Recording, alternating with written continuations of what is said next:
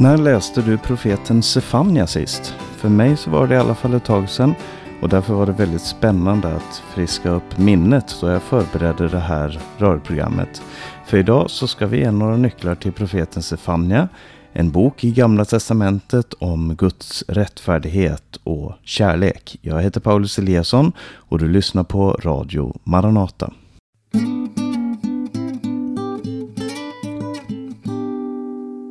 Förra programmet jag hade i serien En nyckel till Bibeln så talade vi om Saltaren och där finner vi 150 salmer och det är en av Bibelns längsta böcker. Men idag så är det en väldigt kort bok som vi ska läsa ifrån, nämligen profeten Sefania, som bara består av tre kapitel och det tar inte mer än några minuter att läsa igenom den. Och som jag brukar säga, ta gärna tid eh, idag och läs igenom profeten Sefania om du har möjlighet till det. Eh, Sefania, vem var han? Det vet vi inte så jättemycket om annat än det som står i första kapitlets första vers. Där står det Detta är Herrens ord som kom till Sefania, son till Kushi, son till Gedalia, son till Amarja, son till Hiskia, när Josia, Amons son, var kung i Juda. Det vi vet då är att han hette Sefania. Det är lite osäkert vad det ordet, eh, vad det namnet betyder. Det kan antingen betyda Herren har dolt eller Herren döljer sig. Eller det kan betyda Herrens väktare. Lite oklart vad det betyder. Men eh, vi vet då vem hans far, hans farfar, hans farfars far och hans farfars farfar var. Eh, och det är intressant att hans farfars farfar då hette Hiskia. Därför att en av de få andra Hiskia som vi känner till, och i alla fall från den tiden som det här Eh, då skulle kunna räknas att vara, det är kungen Hiskia som vi kan läsa om i Bibeln. Så det är gott möjligt, eftersom det är det de går tillbaka till här, att, eh, att eh, Sefania faktiskt var av kunglig släkt. Men han var inte kung själv, utan den som var kung, står det här, det var Josia, Ammons son. Och Josia var på många sätt en, en god kung i Israel, en god kung i en väldigt, väldigt svår tid. När det hade varit många kungar som absolut inte var goda på något som helst sätt. Eh, utan Josia han genomförde en del reformer och han levde runt 600-talet före Kristus och därför så kan vi då sluta oss till att Sefania eh, också var på 600-talet före Kristus. Innan år 612, för eh, något av det han profeterar om skedde 612, eh, Ninives förstörelse. Eh, men i övrigt så, så kan vi sluta oss till att det är då eh, kanske 640 till 612, någonstans där omkring som, som Stefania var verksam. Eh, och andra profeter som är samtida med Stefania, eh, som också är kända, det är Nahum som har en bok i Bibeln, Habakuk och och eh, Jeremia. Jeremia verkade mer senare än det här, men han verkade också eh, samtidigt med Sefania. Så det är möjligt att de kände varandra därför att eh, eh, Sefania var mest troligt eh, runt Jerusalem och där var Jeremia som var prästsläkt också. Ehm, och den historiska kontexten, jag tror jag har dragit igenom det här många gånger för vi placerar oss ungefär samtidigt som många andra händelser i historien. Men eh, Jerusalem, eller Israel var ju delat in i två nationer med Jerusalem som huvudstad i syd och Samarien som huvudstad i norr. Eh, det nordliga riket det blev bortfört i fångenskap och, och är bortfört för att aldrig komma tillbaka egentligen, mer än en liten rest, eh, till Assyrien. Eh, men Jerusalem blev eh, bevarat på den tiden då, då Assyriens kung försökte inta det. Och därför så stod Jerusalem fortfarande. Och folket hade börjat känna sig ganska trygga i Juda och Jerusalem. De, och de hade också börjat kombinera sin tillbedjan, tillbedjan av eh, Jave, Herren, med andra gudar. Och därför det är någonting av det som eh, Sefania bemöter i sin bok. Eh, I den här boken så den är ju skriven som mycket annan eh, som mycket annat i eh, den profetiska skrifterna i Bibeln som poesi. Gud uttrycker sig ofta i, i poesi när de talar så säger Herren och så kommer en, en poetisk text. Och Hiskia talar ofta med Herrens röst här, för att säga det så. Eh, det är inte så vacker poesi som Jesaja eller Hosea har till exempel. Men den är väldigt intensiv och väldigt engagerad, för att säga det så. Och tematiken som han, sa, som han tar upp i den här boken, det är Herrens dom som grundar sig i hans rättfärdighet. Och det är hans återupprättelse som grundar sig i hans kärlek. Så domen och återupprättelsen är vad Sefania handlar om. Han talar till Juda och Jerusalem, de som bor där. Men han har också en hel del att säga till de andra nationerna som ligger runt omkring. Och mm, för att göra det enkelt, man kan säga att det är tre kapitel, eller det är tre kapitel och man kan säga att det faller ner i tre delar som ungefär sammanfaller med kapitelindelningen. Där det första kapitlet handlar om Herrens dag som ska komma och vad det betyder. Det andra kapitlet handlar om domen över nationerna och över Juda också. Och det tredje kapitlet handlar om den nya skapelsen som Gud vill föra fram. Så låt oss se lite på den här texten nu.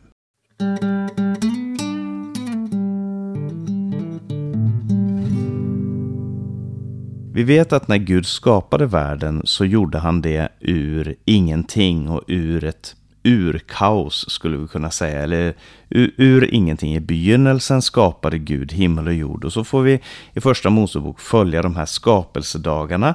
Där, där som beskriver hur Gud eh, eh, låter marken träda fram. Hur han låter djur och växter. Och till slut också människorna träda fram. Men eh, eh Sefania börjar med en beskrivelse av hur Gud gör det omvända, hur han reverserar hela den här skapelsen. Den börjar så här ifrån den andra och tredje versen. Jag ska sopa bort allt från jordens yta, säger Herren. Jag ska sopa bort människor och djur. Jag ska sopa bort himlens fåglar och havets fiskar och de som förleder tillsammans med de ogudaktiga. Jag ska utrota människorna från jordens yta, säger Herren. Så det är en omvänd, eh, alltså det som Gud gjorde från början när han skapade världen. Det är det motsatta av det. Vi, tankarna går till Noa och, och, och floden. Den femtonde versen säger så här. Den dagen är en vredens dag, en dag av ångest och nöd, en dag av ödeläggelse och förödelse, en dag av mörker och dimma, en dag av moln och dis mörker och dimma. Alltså när Gud skapade världen så står det att Gud sa var det ljus. Alltså jorden var öde och tom, men Gud sa var det ljus. Och det här är det omvända av det, då ljuset vänds till mörker och dimma och moln och dis och så vidare. Och det här är ofta en bild som ofta används i Bibeln, att när människor börjar förstöra den ordning som Gud har satt upp för skapelsen, så, så överlämnar Gud dem åt sitt eget fördärv. Han låter dem vandra på sitt fördärvs väg.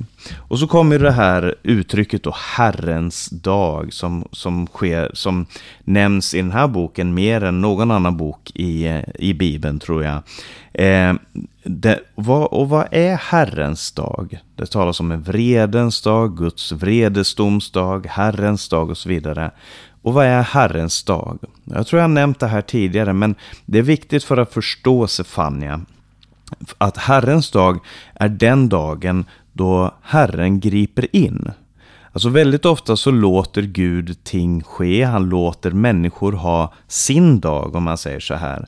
Eh, men vi människor, vi har våra dagar då vi får göra som vi vill och, och regera och, och, handla så som vi tänker och efter vårt hjärta. Eh, även fast Gud då hela tiden finns där och säger här är vägen, vandra på den.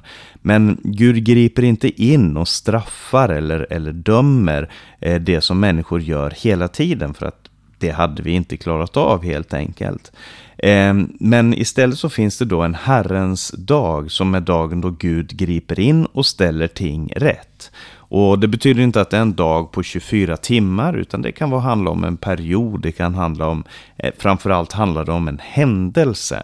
Alltså vi kan säga att skapelsen, det var en Herrens dag, då Herren grep in i kaoset och han skapade på sex dagar som var Herrens dagar och den sjunde dagen då han vilade som var en Herrens dag. Eh, vi kan säga att frigörelsen ifrån Egypten, då Gud genom Mose ledde folket ut ur Egypten, det var en Herrens dag. Eh, eh, bortförandet till Babylon, som ligger längre fram i historien än det vi läser om nu, det var en Herrens dag, det är den dagen som, som Sefania beskriver här. Eh, och återvändandet ifrån Babylon beskrivs också i Bibeln som en Herrens dag. Eh, Jesu död och uppståndelse talas om som Herrens dag och även den dagen då Jesus ska komma tillbaka för att eh, upprätta sitt rike slutligen här på jorden kallas för Herrens dag då han ska döma och då han ska befria mänskligheten. Eh, och och eh, så allt det här är en Herrens dag. Och i det andra kapitlet från den första versen så står det så här. Samla er och kom samman, du folk som inte skäms, innan beslutet genomförs. Den dagen far fram som agnar, innan Herrens vredesglöd drabbar er, innan Herren vred, Herrens vredes dag drabbar er.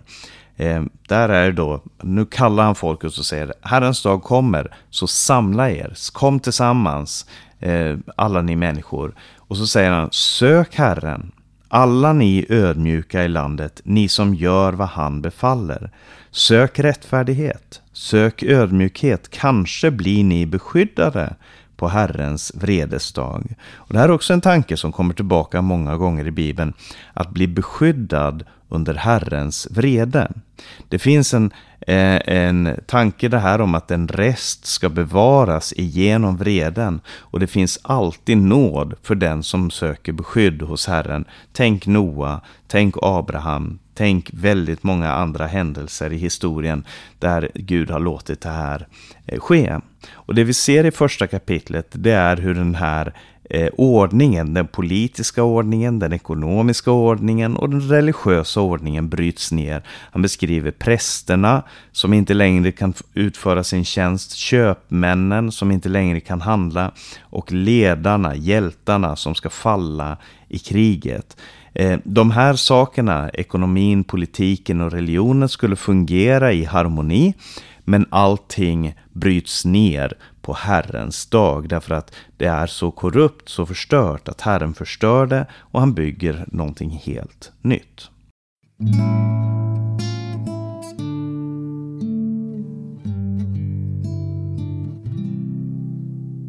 Så kommer kapitel 2 som handlar om Judas fiender och vi går egentligen från väster till öster, söderut och norrut.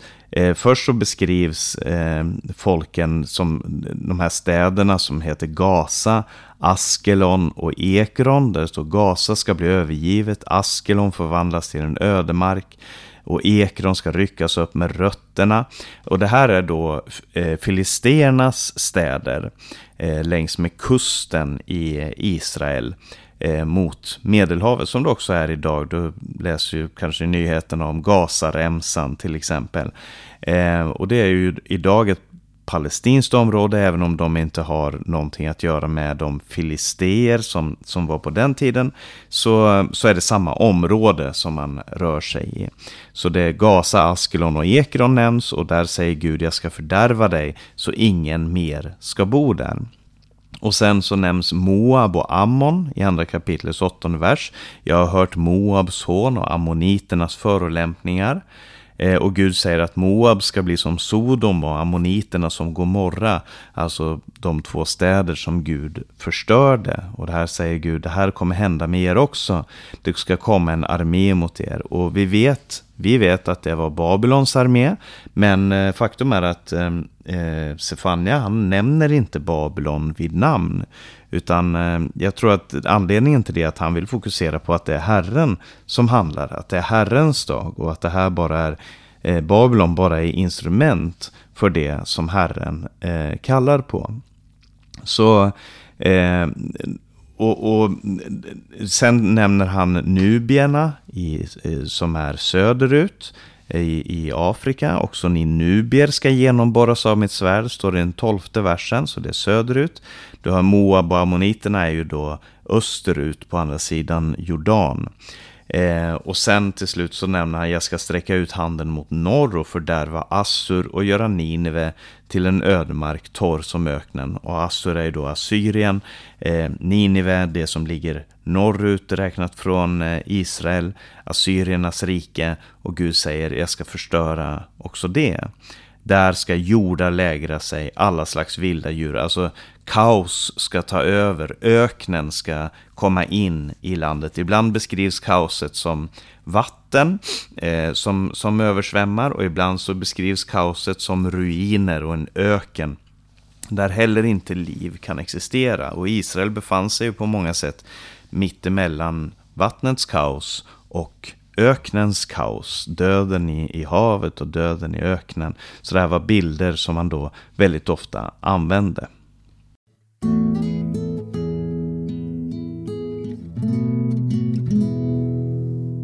Sen kommer vi till det tredje och sista kapitlet. Då, eh, I den nionde versen där så står det så här. Då, alltså efter Herrens dag, eller på Herrens dag om du vill, när den här domen har gått över folket. Då ska jag ge folken renade läppar och de ska alla åkalla Herrens namn och tjäna honom tillsammans. Från landet bortom Nubiens floder ska mina tillbedjare, mina förskingrade folk frambära offer åt mig.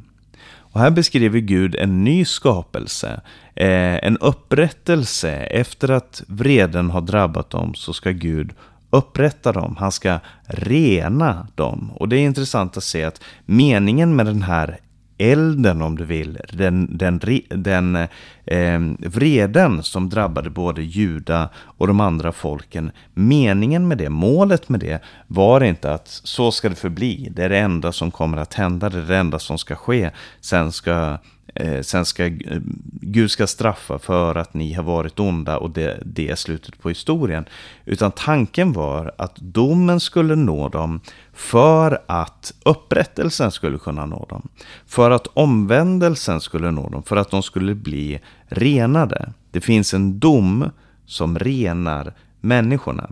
En vredens eld som är renande och ur askan så kan någonting rent resa sig. Det står i den elfte versen. På den dagen ska du inte behöva skämmas för alla överträdelser du begått mot mig. För då ska jag rensa bort ur dig de som stoltserar i högmon hos dig och du ska inte längre förhäva dig på mitt heliga berg. Så problemet var stolthet och högmod Problemet var överträdelser, eh, där man gick emot det Gud hade sagt.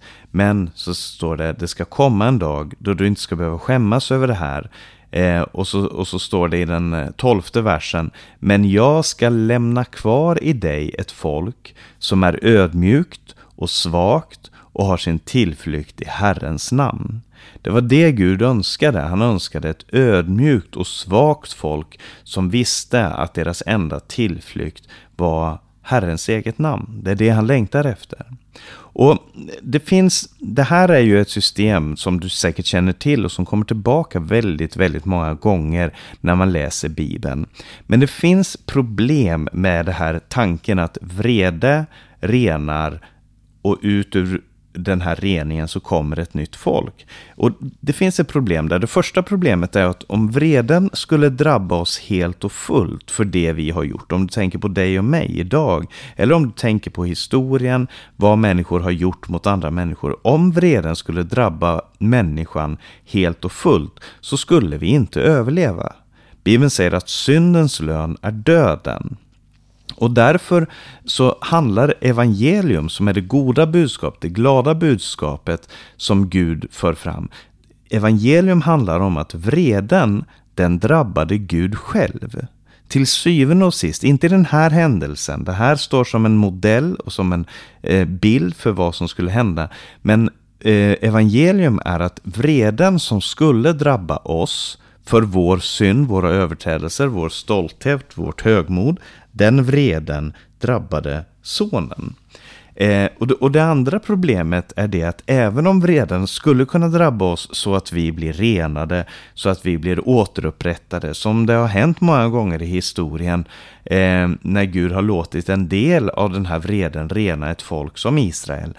Men problemet är att vi inte förändras i grunden, även om vår synd tas bort. Och gång på gång så ser vi, du har säkert sett det i ditt eget liv, och vi kan se det i den heliga historien med Israel som, som det största exemplet, hur man hamnar i en cykel där Gud renar, man upprättas till, till frälsning och så eh, går det en tid och så börjar man tillbe andra gudar, eller man faller ner i synd, man börjar förtrycka andra människor och så måste Gud komma med sin vrede ännu en gång. Eh, och gång på gång så ser man det här, vi hamnar i den cykeln. Vi försöker skärpa oss, vi försöker göra bättre, men vi misslyckas. Och därför är en annan del av evangelium att Gud säger, jag ska flytta in i dig. Genom den heliga ande så flyttar Gud in i människorna. Och det, be det betyder att det finns en inneboende kraft som förändrar människan ifrån grunden och gör oss mer lik Gud. Och så finns det en intressant vers i det tredje kapitlet, den trettonde versen, som säger så här.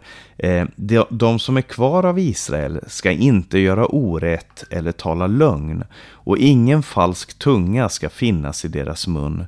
De ska få beta och lägga sig ner utan att någon skrämmer dem.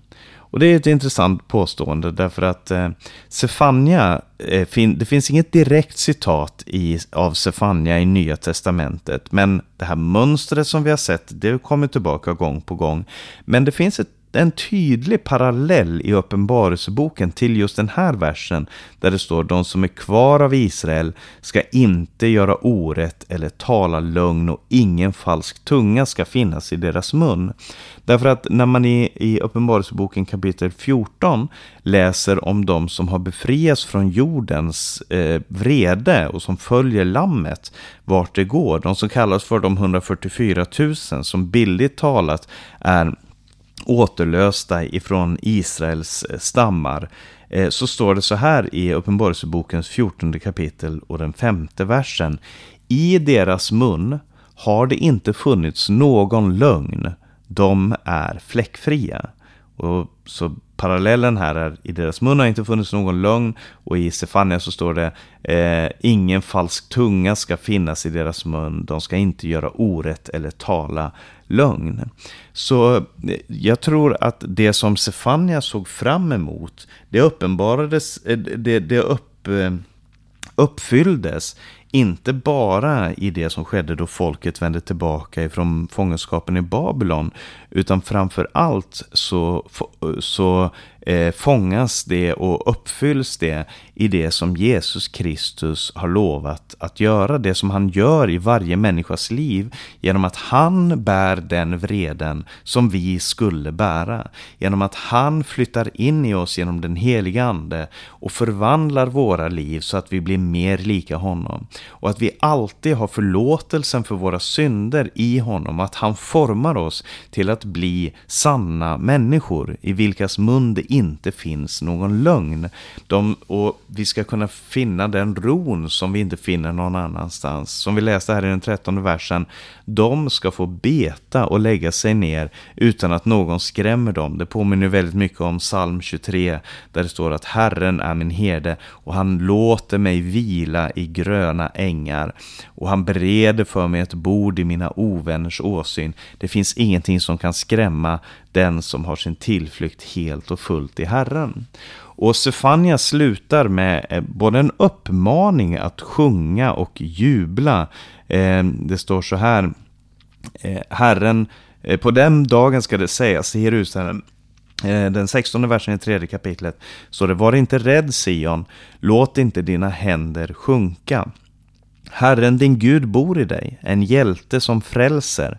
Han gläder sig över dig med lust, han tiger stilla i sin kärlek, han fröjdas över dig med jubel. Så eh, i den fjortonde versen så stod det att Israel skulle vara glad och fröjda sig av hela sitt hjärta. Men i den sjuttonde versen så står det att Gud också fröjdar sig över Israel.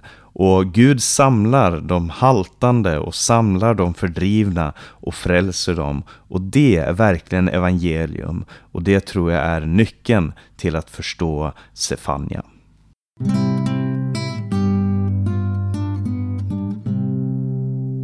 Jag tänkte att vi ska lyssna på sången Vilken dag det ska bli Eh, som Maranataförsamlingen sjunger på albumet Om du frågar om min glädje.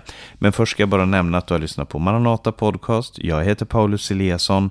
Vi sänder det här programmet över Stockholm och Örebro närradio också. Och var gärna med och sprid de här programmen vidare.